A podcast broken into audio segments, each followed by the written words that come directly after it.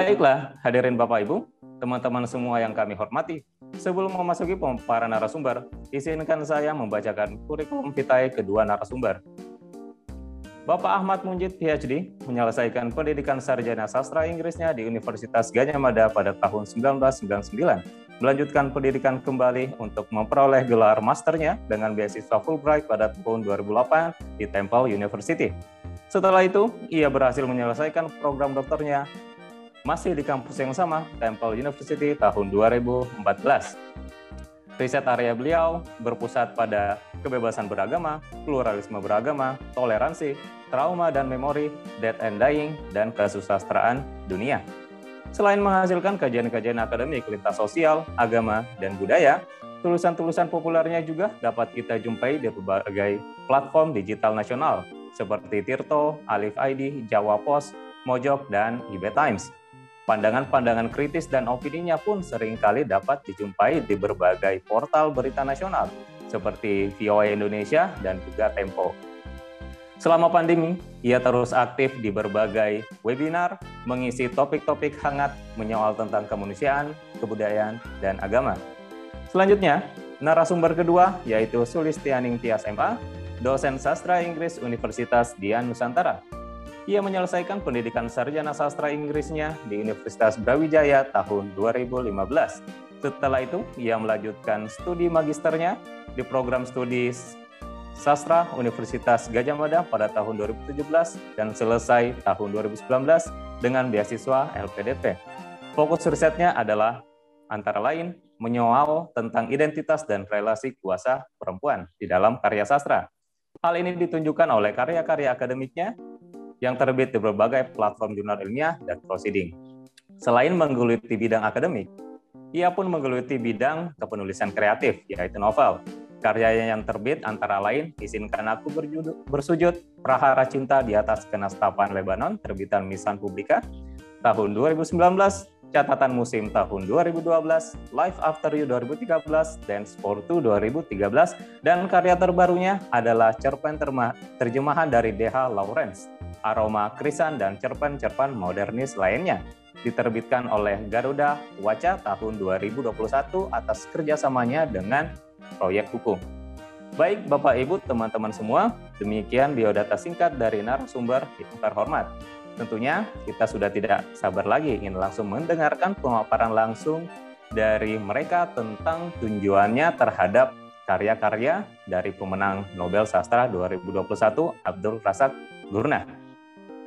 Namun, sebelum itu, izinkan saya memaparkan secara singkat terlebih dahulu tentang topik webinar kali ini. Tahun 2020, tahun 2021 merupakan tahun bersejarah bagi Abdul Razak Gurnah.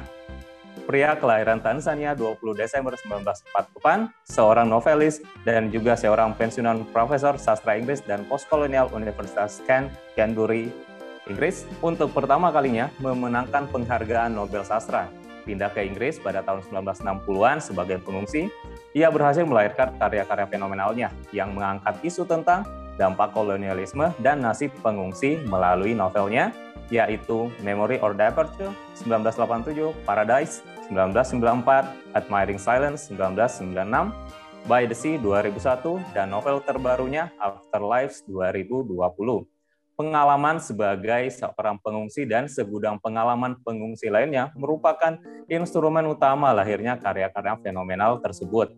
Sejatinya, ia tidak disangka menjadi pemenang Nobel Sastra.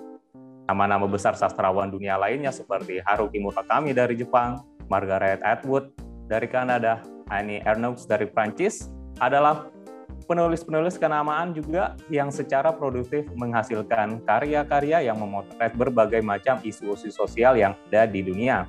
Namun, menurut Komite Nobel, ia layak memperoleh penghargaan tersebut karena dedikasinya dan komitmennya terhadap nasib-nasib pengungsi yang ia suarakan. Tanpa berpanjang lebar lagi, izinkan saya mengundang narasumber pertama kita, yaitu Ahmad Munjid PhD, untuk mengupas lebih jauh tentang siapa Abdul Razak Gurna dan bagaimana karyanya dapat mempengaruhi kesusastraan dunia. Saya persilahkan kepada Bapak Ahmad Munjid untuk uh, mempresentasikan presentasinya pada kesempatan kali ini. Silahkan Bapak Kami persilahkan. Okay. Uh, eh, terima kasih. Uh, yang menarik, Abdul Razak Gurna ini adalah keturunan Arab uh, di wilayah Afrika. Uh, dan dia beragama Islam. Dan cerita-ceritanya itu hampir semuanya menampilkan uh, apa namanya tokoh-tokoh dari lingkungan komunitas Muslim di Afrika dengan kata lain, apa yang dia sampaikan dalam novel-novelnya itu kurang lebih merupakan atau terkait dengan pengalaman konkret hidupnya sehari-hari. Bagaimana komunitas Muslim di Afrika uh, menghadapi problem dan struggle dengan problem yang dihadapinya itu sebagai sebagai manusia. Uh, settingnya juga apa namanya uh, kurang lebih merupakan setting yang apa menggambarkan pengalaman hidupnya. Jadi uh, kalau saya mulai dengan bagaimana membaca Abdul Razak Gurnah, uh, yang menarik dari dan kenapa kenapa membaca Gurnah ini menjadi relevan dengan kita, karena setiap kali kita membaca fiksi, sebetulnya kita menggali apa yang tersadari dan apa yang tidak tersadari di dalam di dalam cerita. Ya, kita setiap hari bercerita dengan cara masing-masing, uh, apa uh, dengan berbagai macam muatan yang kita ceritakan, kita selalu bercerita. Ya, apa yang saya sampaikan siang hari ini sebetulnya adalah juga cerita, cerita tentang bagaimana saya membaca novel-novelnya Abdul Razak Nah, yang menarik ketika orang bercerita, di dalam cara kita bercerita itu selalu ada aspek-aspek yang tersadari dan ada aspek-aspek yang tidak tersadar. Orang menulis fiksi, orang menulis novel itu juga begitu.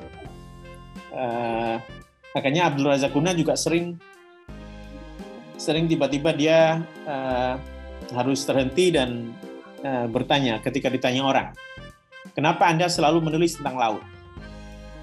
Kenapa tokoh-tokoh yang ada dalam novel Anda itu eh, punya begitu banyak paman, misalnya.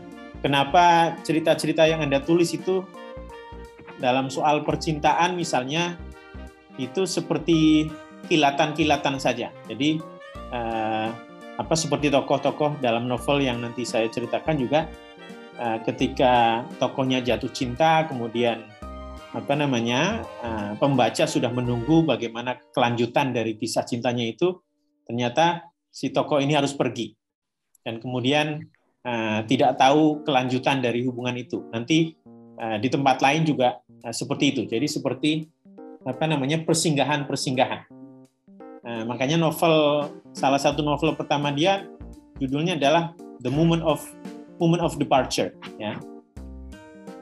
Uh, yang itu sebetulnya menggambarkan apa yang tidak tersadari yang dialami oleh Abdul Razak Gurna. Karena Gurna ini uh, meninggalkan Tanzania itu pada usia yang masih sangat remaja, uh, pada umur apa namanya uh, 17-18 tahun, karena situasi politik yang ada di Tanzania.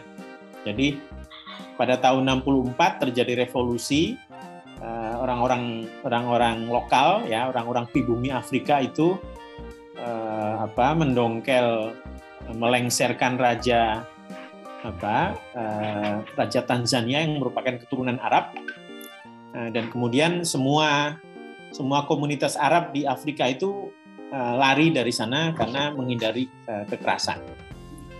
Uh, dan dan sejak itu Abdullah Zakuna tinggal di Inggris uh, menetap di Inggris. Dan di Inggris itu tadi sempat disinggung oleh Pak Rektor itu dia sebetulnya selalu merindukan kampung halamannya kampung halaman yang terpaksa ditinggalkannya dengan tergesa-gesa tanpa keinginannya. Dan di Inggris sebagai minoritas sebagai minoritas secara ras maupun agama maupun kultur eh, dia selalu mengalami situasi keterasingan nah novel-novelnya itu selalu menggambarkan situasi seperti itu meskipun dalam setting yang berbeda dengan tokoh yang berbeda eh, dengan setting baik tempat maupun waktu yang berbeda. Nah, kalau kita bisa menggali ini maka kita bisa mendapatkan apa yang tersadari maupun yang tidak tersadari di dalam cerita-ceritanya uh, Abdul Razak Kurna. Dan cerita-cerita yang ditulisnya itu merupakan suara suara uh, diaspora Afrika ya, uh, African diaspora. Uh, bagaimana nasib kaum imigran uh, hidup di tempat yang asing dan uh, baginya tidak mungkin lagi kembali, baik tidak mungkin itu terjadi karena faktor historis maupun karena uh, situasi uh, kultural. Banyak orang termasuk kita ya uh, apa namanya uh, sampai tingkat tertentu sekarang mobilitas kita kan juga sangat tinggi orang uh, berasal dari Jawa Tengah kemudian apa uh, pindah karena sekolah karena apa pekerjaan ke tempat lain dan sebetulnya di tempat lain itu sampai tingkat tertentu kita kadang merasa menjadi bagian tapi juga bukan merupakan bagian sekaligus kita rindu pada kampung halaman tetapi juga mustahil untuk kembali ke kampung halaman seperti dulu. Jadi dan dan mustahil ini uh, mustahil yang saya maksud di sini itu apa namanya uh, terjadi karena faktor-faktor yang kompleks. Ya saya saya orang Cilacap tapi sekarang saya tinggal di Jogja uh, dan sebetulnya apa namanya saya selalu punya rindu punya rasa keinginan untuk pulang kembali ke kampung tetapi itu juga tidak mungkin dilakukan. Tidak mungkinnya karena karena pekerjaan, karena situasi yang sudah berubah, karena saya sendiri juga sudah berubah. Nah, setiap orang eh, ketika melakukan mobilitas itu pasti dia mengalami perubahan. Dan meskipun kita selalu merindukan yang dulu, yang sudah pergi, yang lama, itu sebetulnya kita mustahil untuk bisa kembali ke sana. Nah, eh, cerita-ceritanya Abdul Razak Gurna itu eh, di seputar itu ya. Tetapi nanti lebih jauh uh, yang juga tersimpan di dalam cerita-ceritanya Abdul Razak Kurna itu adalah uh, trauma kolonialisme. Karena seperti tadi saya ceritakan bagaimana Gurna pindah ke Inggris itu kan karena situasi politik yang ada di Tanzania di Zanzibar ya. Uh, dan apa namanya uh, bagaimana Zanzibar itu menjadi situasi mengalami situasi seperti sekarang itu semua berkaitan dengan apa yang terjadi uh, sejak kolonialisme datang ke Afrika uh, dan terutama akibat pengaruh dari kapitalisme dan pembentukan nation state di Afrika. Kalau kita membaca sejarah kita akan segera tahu bahwa Afrika zaman dulu atau bahkan Asia ya apa lingkungan kita di Asia sekarang itu sangat berbeda dengan uh, kalau Asia Tenggara ya Asia Tenggara sebelum kedatangan orang-orang Eropa Barat. Negara-negara di Asia Tenggara, kelompok-kelompok manusia di Asia Tenggara itu dulu sangat bebas melakukan mobilitas. Uh, batas negara itu sangat cair, orang bisa melintasi apa namanya eh, orang-orang dari Sumatera ke wilayah eh, Malaysia, kemudian orang dari daerah Kalimantan ke wilayah Filipina eh, dan dan lain-lain itu tidak ada masalah. Ya orang orang melakukan mobilitas tanpa hambatan. Tetapi begitu nation state berdiri, ada pagar-pagar apa namanya yang dijaga bahkan oleh militer itu membuat orang tidak lagi bisa melakukan mobilitas secara leluasa dan yang namanya identitas itu sebetulnya mengeras itu juga sejak itu. Jadi nanti di dalam novel-novel Abdullah Zaguna kita akan melihat bagaimana masing-masing kelompok itu eh, apa ketika berhubungan dengan kelompok lain itu eh, sangat tegas identitasnya yang sebetulnya bukan merupakan karakter mereka yang dulu. Indonesia dengan Malaysia itu eh, terutama orang Melayunya ya itu dulu ya satu satu keluarga besar tetapi begitu sudah berdiri Malaysia dan Indonesia ada pagar eh, apa perbatasan negara, maka seolah-olah Indonesia itu sangat berbeda dengan Malaysia, sangat berbeda dengan Singapura, sangat berbeda dengan negara-negara yang yang lain meskipun dulu itu tidak. Ya. Nah, makanya eh, cerita-cerita di dalam novel-novelnya Abdul ini itu sebetulnya eh, dan selalu berhubungan dengan cerita laut yang bersifat ambigu ya karena uh, laut di sekitar Zanzibar, laut, laut di sekitar benua Afrika dulu, Afrika Barat terutama, itu adalah uh, ber, berfungsi menjadi penghubung dengan wilayah-wilayah di luar. Tapi sejak kedatangan kolonialisme, sejak kedatangan imperialisme Inggris ya yang kemudian menguasai uh, apa namanya Zanzibar itu, laut menjadi pemisah dengan apa namanya daerah-daerah lain. Uh, Abdul Razak Guna sering kali menyebut bagaimana dan kenapa komunitas Arab bisa tinggal dan bahkan menjadi penguasa di Afrika seperti Zanzibar itu karena dulu laut itu fungsinya bukan memisahkan dengan wilayah lain. Laut itu berfungsi menghubungkan Afrika dengan Asia, ya Afrika atau wilayah-wilayah yang berbeda di Asia dengan Afrika laut menjadi penghubung. Tapi setelah kolonialisme, laut menjadi pemisah. Nah, eh, karena itu dalam novel-novelnya Abdul Razak Gurnah nanti eh, berbagai tokoh itu berbicara tentang laut dengan cara yang ambigu. Kadang-kadang laut dibayangkan sebagai sesuatu yang sangat menakutkan, tapi kadang-kadang juga sebagai apa namanya eh, seperti bumi tempat mereka apa tinggal. Nah, tadi saya bicara soal uh, keterasingan, kemudian kehendak, karena setiap orang itu sebetulnya uh, apa namanya dalam kaitannya dengan orang lain, ya termasuk kalau kita bicara soal identitas, soal uh, relasi antar ras, bahkan bahkan dengan orang lain dalam pengertian yang umum, uh, kita ini selalu dihubungkan relasi kita dengan desire, dengan kehendak. Ya, kita kita selalu menghendaki sesuatu yang yang lain yang lebih baik, yang lebih sempurna, yang lebih lengkap, eh, dan seterusnya. Nah ini nanti akan saya uraikan lebih jauh. Eh, nah rindu dalam konteks ini itu sebetulnya berhubungan dengan kehendak akan sesuatu yang yang hilang atau sesu, sesuatu yang dianggap hilang. Jadi kalau Abdul Razak Guna sekarang tinggal di Inggris, dulu dia tinggal di Afrika, dan sebetulnya dia ingin kembali tapi tidak bisa, itu kerinduan yang dia rasakan kan sebetulnya uh, ungkapan lain dari rasa kehilangan. Tapi rasa kehilangan sesuatu yang abstrak, ya tanah air, bangsa. Uh, tetapi yang disebut dengan tanah air dan bangsa itu juga juga uh, ambigu karena dulu dia pergi dari Zanzibar itu terusir, ya.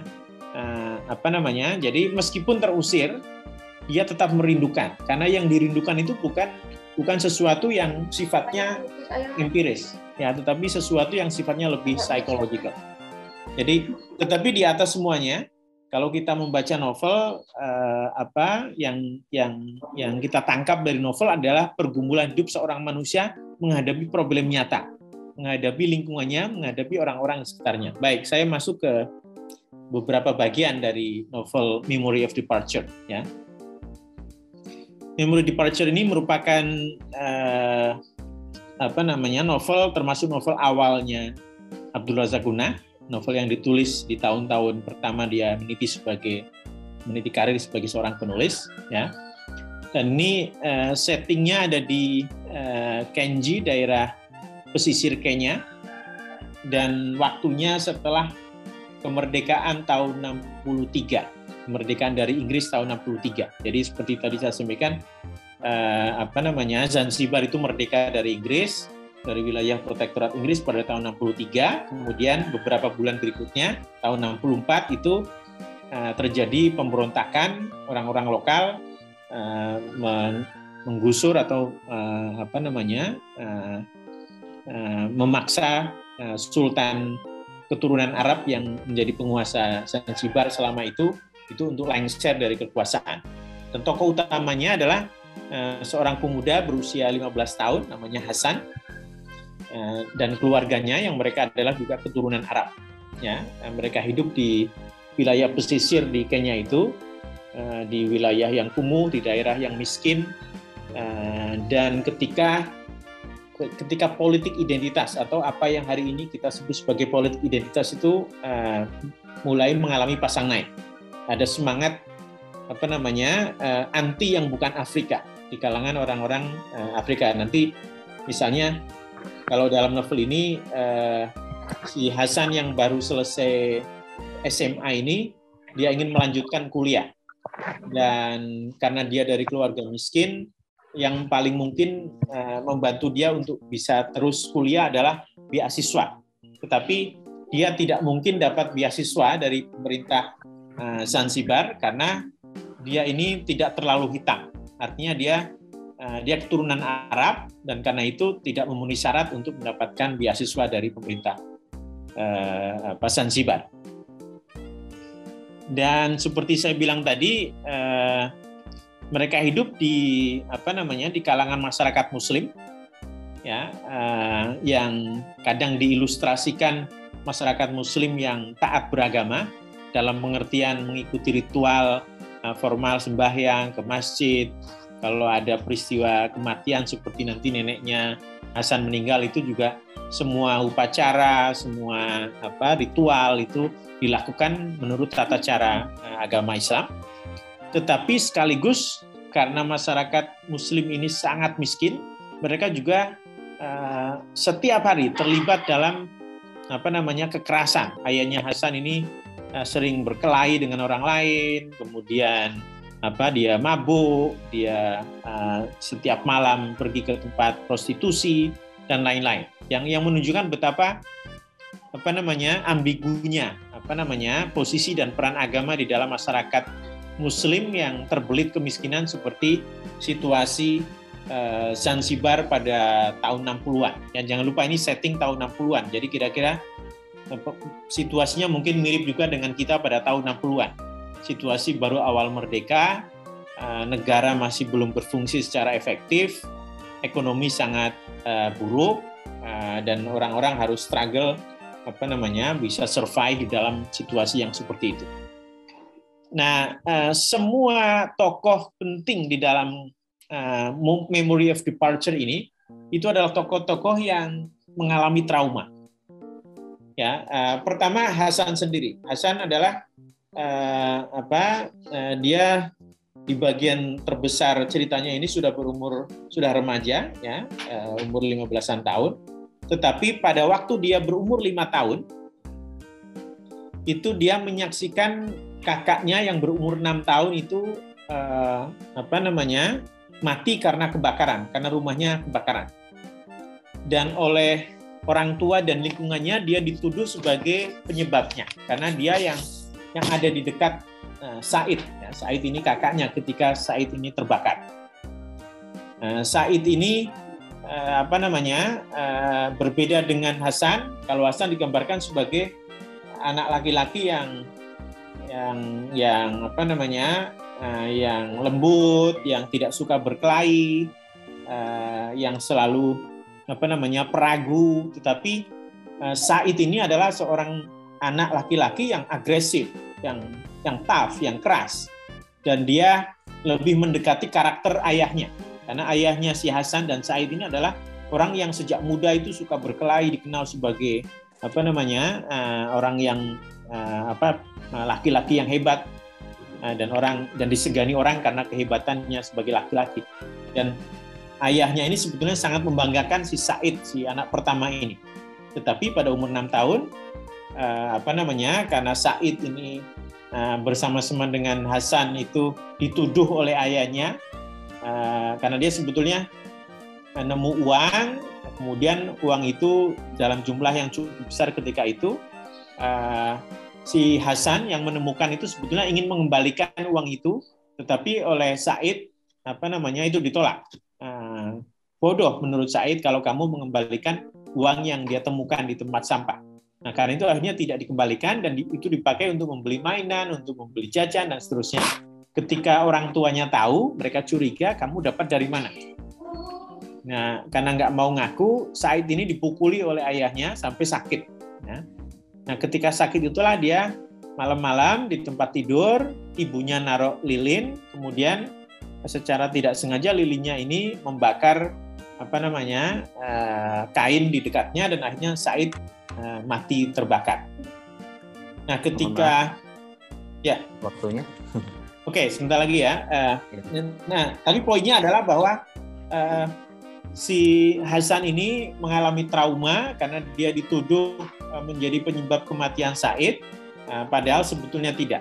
Kemudian tokoh yang lain ayahnya juga mengalami trauma karena dia dituduh apa namanya apa melakukan kejahatan seksual terhadap seorang anak laki-laki dan juga apa namanya menyebabkan si anak laki-laki ini terluka dan dia masuk penjara karena itu. Nah sejak dia di penjara kemudian setelah keluar dari penjara anak yang dibanggakannya itu mati, eh, si ayah ini mengalami trauma dan sebagai eskapisme dia eh, jadi sering ke prostitusi, kemudian mabuk, kemudian berkelahi, makin sering berkelahi dan seterusnya.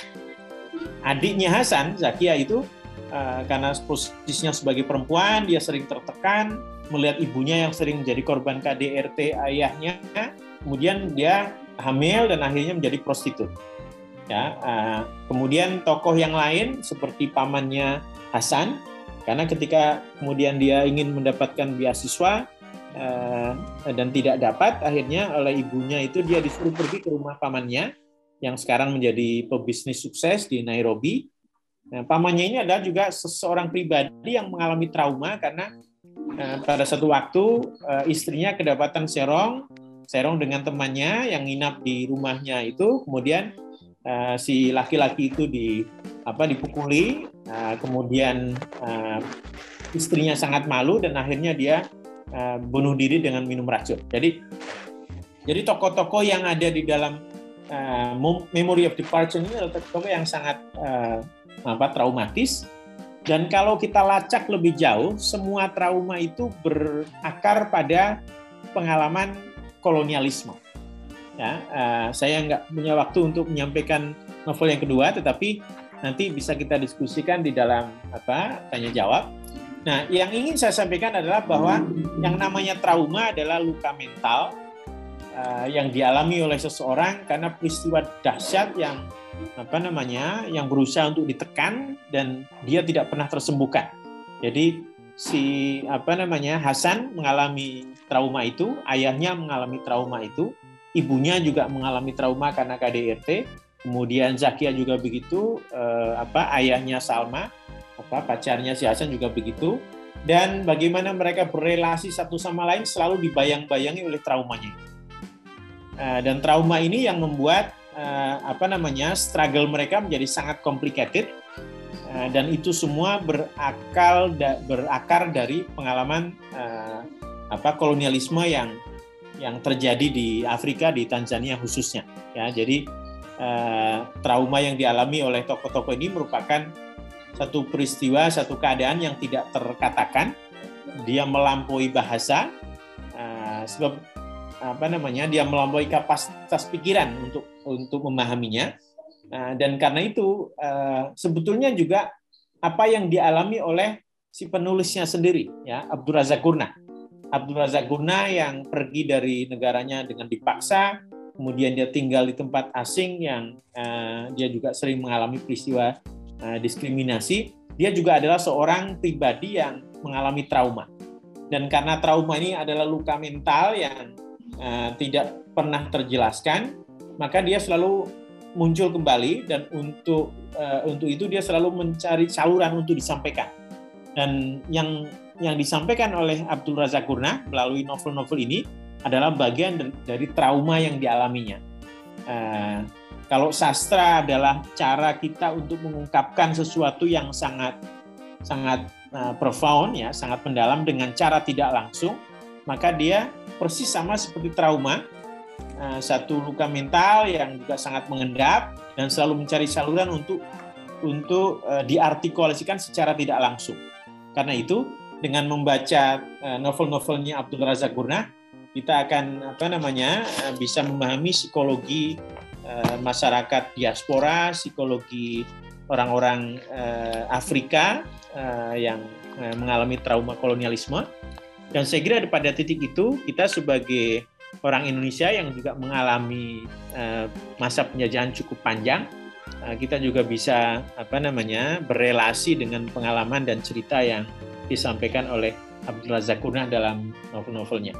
Nanti uh, mungkin novel yang kedua dan apa namanya beberapa bagian yang belum sempat saya sampaikan bisa kita lanjutkan dalam diskusi kalau ada yang uh, ingin bertanya atau menyampaikan komentar. Terima kasih. Terima kasih. Baik Pak, terima kasih banyak uh, atas uh, penyampaiannya Pak Ahmad Mujib. Saya langsung beralih ke narasumber selanjutnya, Sulistiniani Tias. Uh, apakah sudah siap? Baik, Mas Fadli, sudah siap. Oke, Waktu saya, saya sampai pukul berapa ya? Sampai jam uh, 3 lewat jam 3, jam 3. Silakan okay. sampai jam 3. Oke, okay, terima kasih. Ya, saya izin share screen.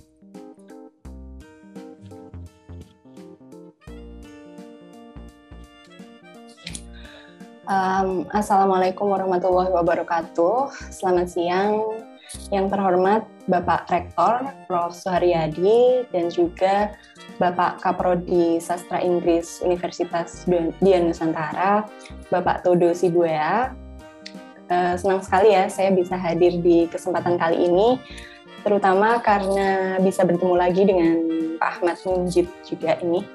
Uh, jadi saya dulu uh, mengikuti kelas beliau. Saya ingat salah satunya di kelas Literature, Trauma, and Memory. Itu salah satu um, mata kuliah favorit saya juga sih. Dan juga um, sebagai informasi ya, Pak Ahmad Munjid ini dulu juga salah satu penguji di sidang tesis saya. Tapi semoga siang ini saya nggak diuji lagi ya Pak ya, nggak disidang lagi. uh, karena uh, ya, udah lulus masa diuji terus. Iya, uh, siang ini saya akan berbagi saja gitu pengalaman um, membaca saya, hasil bacaan saya terhadap salah satu novel Abdul Razak Gurna. Ya, saya mengambil tema ini memori, resistensi, dan eksistensi dalam novel By the Sea. Nah, um, saya ingat ada salah satu penulis yang mengatakan bahwa setidaknya terdapat tiga cara kita bisa mengenal sebuah negara. Itu uh, salah satunya adalah ketika kita lahir dan meninggal di negara itu. Jadi kita um, memang warga negara itu, kita hidup di sana seperti itu. Kemudian uh, pendekatan yang kedua itu ketika kita jatuh cinta pada seseorang dari negara itu, gitu. Mungkin ini pendekatan yang cukup menyenangkan ya. Dan yang ketiga itu kita bisa mengenal sebuah negara ketika kita membaca karya sastranya. Nah, sepertinya uh, di siang hari ini kita akan melakukan pendekatan yang ketiga ini ya. Dan khususnya kita akan um, membaca atau menggali lebih dalam, di sini saya ambil novel By the Sea. Nah, novel By the Sea ini merupakan novel keenam dari Abdul Razak Gurnah yang diterbitkan di Inggris pada bulan Mei 2001 dan satu bulan kemudian novel ini diterbitkan di Amerika Serikat.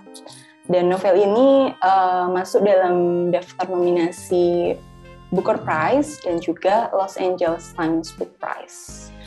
Nah, uh, novel ini uh, sebenarnya menceritakan satu konflik yang sama, namun uh, dari sudut pandang yang berbeda ya, dan dinarasikan oleh Ismail Mahmud dan Saleh Omar, gitu.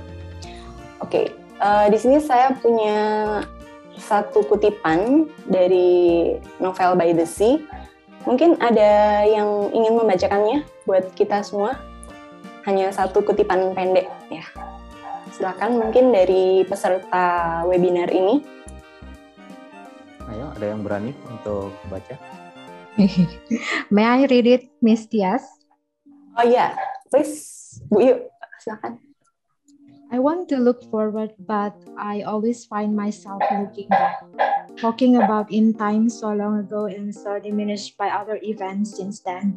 Tyrants events which loom large over me and dictate every ordinary action. Yet, when I look back, I find some objects still gleam with a bright malevolence and every memory draws blood. Abdul Razak Purna by the Sea. Thank you, Miss Tias. Oke, okay, thank you very much Bu Yu. Salah satu mahasiswa, eh mahasiswi. You're welcome. Favorit saya juga. Oke, okay, jadi um, dari satu kutipan pendek ini ya yang dinarasikan oleh Ismail itu kita bisa melihat bahwa sebenarnya narator di sini ingin melihat ke masa depan tapi tanpa disadari dia selalu kembali ke masa lalunya gitu dan dia tidak bisa menghindar dari memorinya yang buruk yang mencekam itu yang merupakan imbas dari penguasa yang semena-mena saat itu di negaranya begitu ya. Nah, jadi di sini kita lihat ya ada keterkaitan erat antara memori subjek ini dengan masa lalunya. Mungkin uh, kita akan melihat dulu konsep memori itu sendiri. Nah, um, memori ini kalau menurut Paul Ricoeur, seorang ahli memori juga, itu adalah representasi masa kini dari sesuatu yang sudah tidak ada gitu. Dan memori ini berperan penting karena subjek itu ada atau eksis dengan identitas tertentu ketika kesadarannya dibangun oleh ingatannya. Jadi subjek itu kita semua ya, kita yang ada saat ini itu terbentuk dari ingatan kita akan uh, hari kemarin misalnya, ingatan kita akan minggu lalu, kita yang setahun lalu atau bahkan kita di masa kecil gitu. Dan tanpa adanya ingatan itu, kita ya tidak ada non-existent. Nah, jadi memori ini berperan penting sebagai penambal celah antara masa lalu yang sudah berlalu dan masa kini yang sebenarnya itu masih belum pasti. Nah, um, kalau misalnya identitas subjek itu kita umpamakan sebagai puzzle begitu. Memori ini berfungsi menjaga keutuhan puzzle agar tetap utuh menjadi satu kesatuan seperti itu ya. Nah, tapi kemudian muncul satu pertanyaan, uh, apakah memori itu objektif? bisa nggak sih kita mempercayai memori kita sepenuhnya? Um, kita tahu ya, uh, kalau sejarah itu kan menyimpan banyak misteri ya, karena disampaikan kembali oleh orang-orang dari sudut pandang yang berbeda dengan kepentingan yang berbeda seperti itu. Nah, memori ini juga sebenarnya menurut Hears, Mariana Hears, uh, seorang ahli memori juga, itu sebenarnya memori itu tidak sepenuhnya netral memori itu subjektif, bias, dan mengandung banyak persepsi. Jadi kalau misalnya seorang subjek itu ingin um, merekonstruksi memorinya, menggali kembali ingatannya, seperti yang nanti dilakukan oleh dua tokoh dalam novel By the Sea ini, um, proses itu akan dipengaruhi oleh banyak faktor, baik faktor internal maupun eksternal. Dan dalam hal ini, um, subjek bisa saja mencoba memanipulasi memorinya, baik secara sadar ataupun tidak sadar ya, supaya apa yang sebenarnya terjadi itu bisa lebih diterima oleh subjek itu sendiri. Nah, rekonstruksi memori ini um, bisa dilakukan melalui nostalgia ya, dan sebenarnya oke okay, istilah nostalgia ini itu uh, tidak berasal dari ranah sosial humaniora. Jadi dia bukan kata yang diper, diperkenalkan oleh seorang penyair gitu, tidak ya. Jadi uh, berdasarkan pembacaan saya, istilah nostalgia ini sebenarnya dicetuskan oleh Johannes Hofer, seorang mahasiswa kedokteran di abad ke-17 yang merujuk ke gangguan otak yang diderita orang-orang yang jauh dari rumah mereka gitu. Saat itu diderita oleh tentara Jerman dan Swiss ya yang sudah lama tidak bisa pulang ke rumah mereka akibat perang.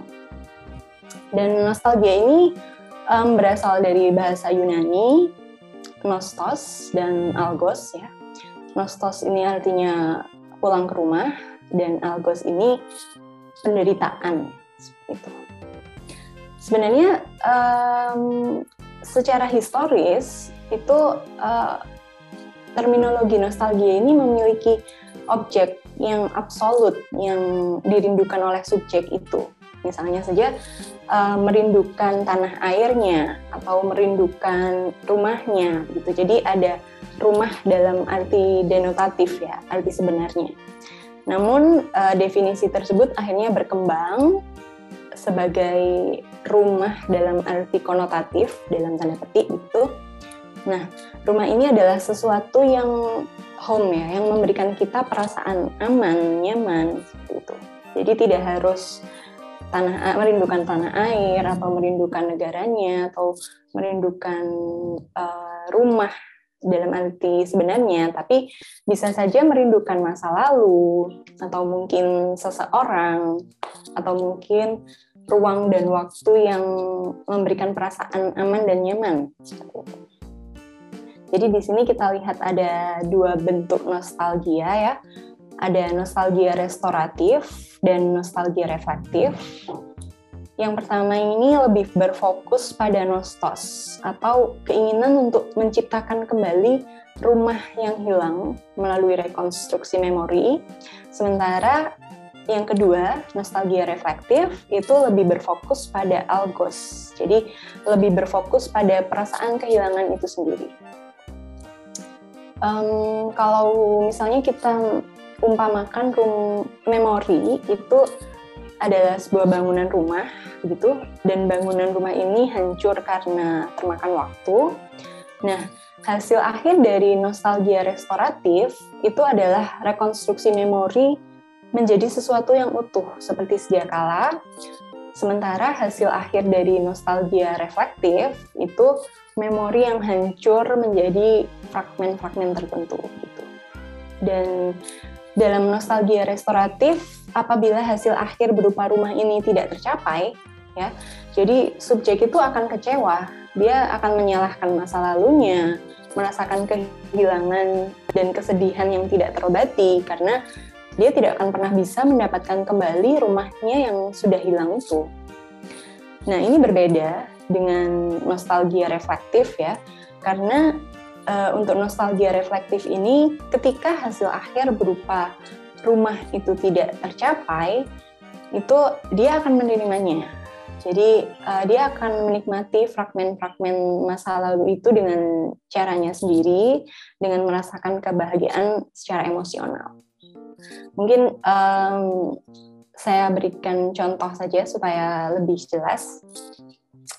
Uh, misalnya tadi uh, Bu Iyu tadi ya, mahasiswa saya. Misalnya uh, Bu Iyu suatu kali mendengarkan salah satu lagu kenangannya dengan pasangannya gitu, tiba-tiba terputar di playlistnya.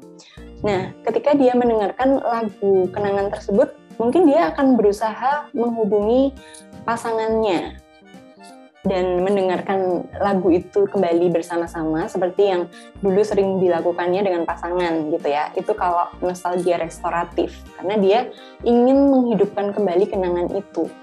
Sementara kalau misalnya nostalgia reflektif itu ketika Bu Iyu mendengarkan um, lagu kenangan ini terputar nih misalnya uh, jam satu dini hari dia tidak sengaja uh, lagu itu terputar di playlistnya.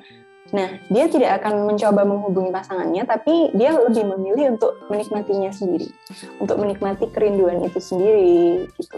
Misalnya dia memejamkan matanya dan dia ya menikmati lagu itu sendiri tidak berusaha untuk membangun kembali kenangan gitu.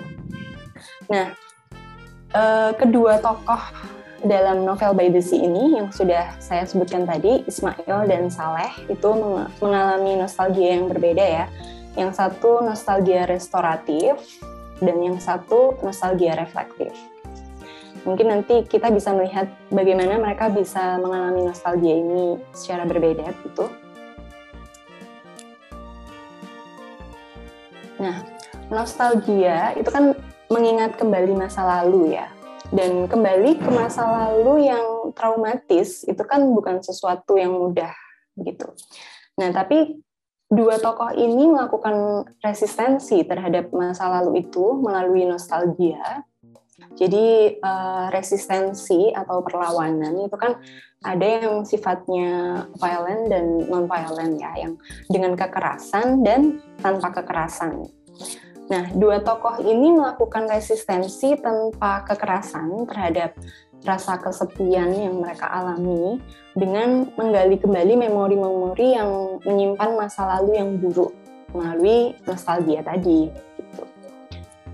Um, kalau misalnya Bapak Ibu dan teman-teman di sini um, sudah membaca novel By the Sea ini, mungkin sudah tahu masa lalu yang dialami Ismail itu sangat traumatis ya. Jadi dia berasal dari keluarga broken home dan semuanya itu akar permasalahannya sebenarnya karena um, rumahnya, rumah yang dia tempati bersama keluarganya itu um, diambil alih oleh Saleh gitu.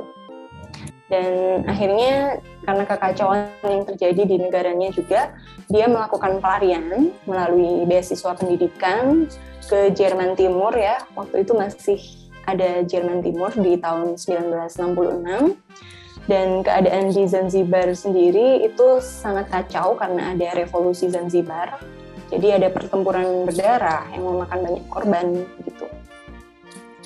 Akhirnya setelah menjalani perjalanan yang panjang dan sampai di London, ternyata Ismail ini uh, ingin memulai kehidupannya dari nol.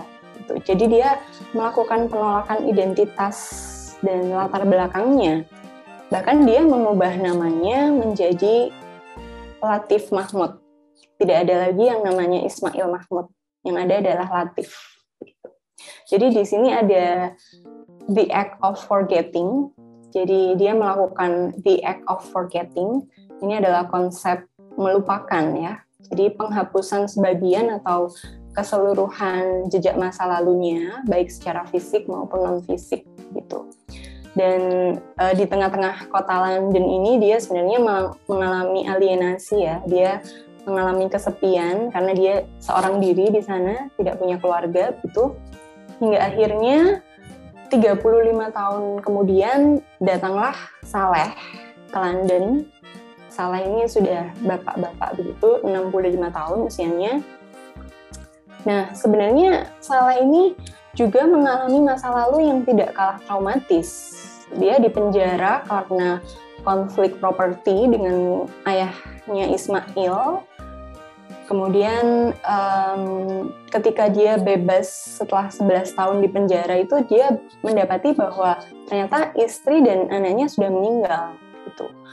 Dan di fase ini sebenarnya dia mengalami mourning.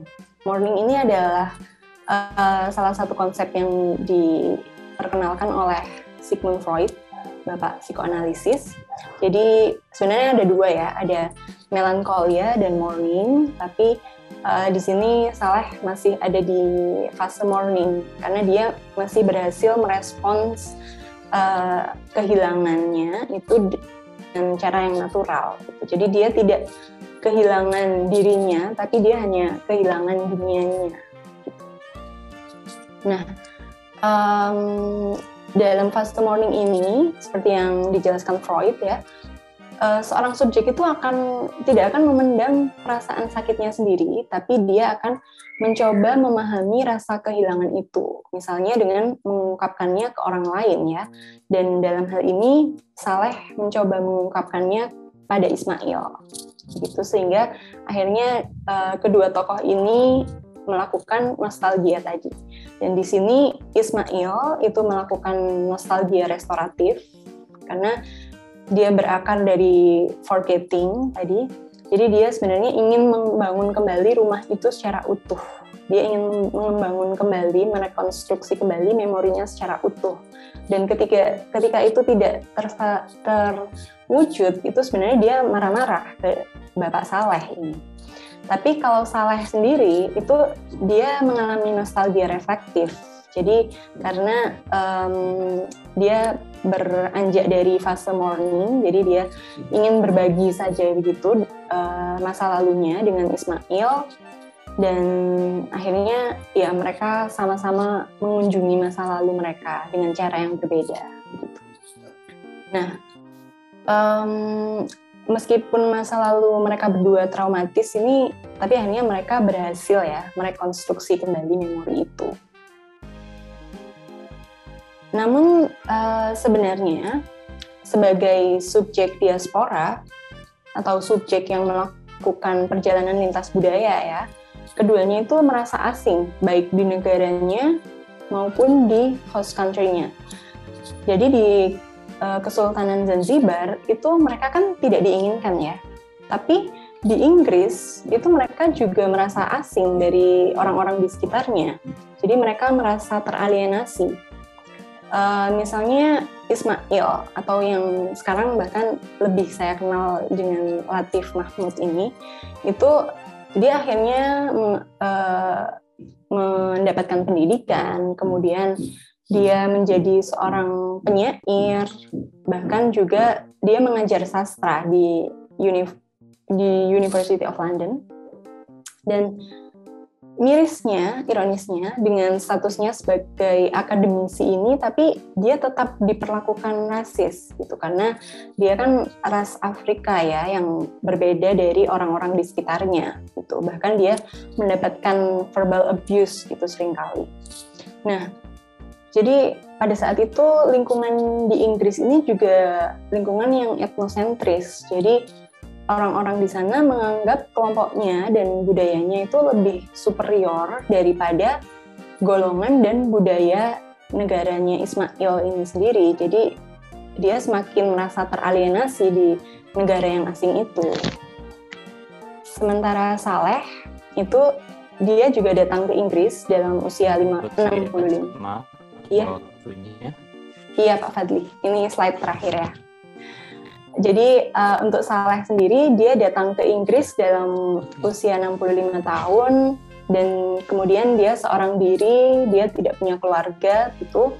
Dan dia juga tidak bisa memakai bahasa Swahili karena orang-orang di sana memakai bahasa Inggris gitu kan ya.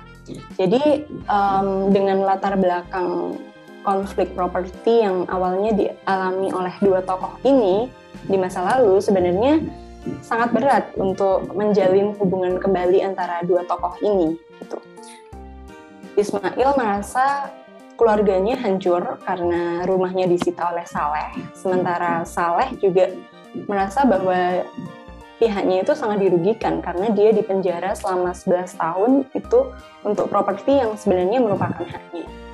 Nah, tapi karena keduanya sama-sama merasa teralienasi di kota yang baru, akhirnya Ismail memutuskan untuk menemui Saleh. Dia memaafkan Saleh, dan mereka sama-sama mengunjungi masa lalu mereka melalui nostalgia dan membangun kembali uh, rumah mereka yang hilang dan uh, hadir dengan versi baru mereka. Jadi di sini Ismail itu akhirnya menjadi seorang Latif Mahmud Sementara Saleh Omar ini menjadi Rajab Syakban Mahmud. Mungkin nanti Bapak Ibu dan peserta webinar ini bisa membaca sendiri novelnya bagaimana Saleh ini akhirnya menjadi Rajab Syakban Mahmud ya. Ini uh, cukup menarik sebenarnya di sini. Nah, jadi uh, dari pemaparan saya di atas itu bisa kita lihat bahwa memori itu dapat digunakan sebagai alat untuk melakukan resistensi ya terhadap masa lalu demi mencapai eksistensi diri. Dan dalam konsep nostalgia, memori itu tidak tampak seperti graveyard, seperti sebidang kuburan di mana segala sesuatu itu terpendam dan tidak bisa digali lagi. Namun, memori lebih seperti playground, taman bermain yang bisa memunculkan fragmen-fragmen yang tidak terduga gitu. Dan dalam novel By the Sea ini rekonstruksi memori yang dilakukan tokoh Ismail dan Saleh itu berperan sebagai sebuah proses meditasi yang memberikan keduanya identitas baru. Dan akhirnya mereka berdua menerima eksistensi mereka dan berdamai dengan masa lalu. Ya, saya kira itu ya hasil bacaan saya terhadap novel By the Sea karya Abdul Razak Purnah ini. Saya kembalikan ke moderator.